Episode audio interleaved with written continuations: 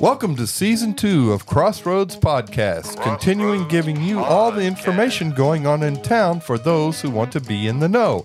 I am Stephen Kilfoyle, your host of Cross Roads Podcast.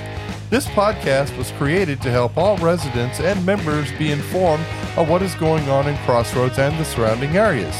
A new episode is released weekly every Monday morning. We conduct interviews with our town council, boards, and local business owners.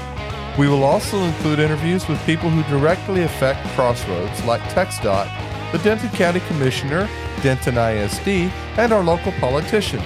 Our end goal is to keep everyone informed on events that directly affect our town. For more information, go to crossroadspodcast.buzzsprout.com or like us on Facebook, Cross Roads Podcast. We'll see you at the top.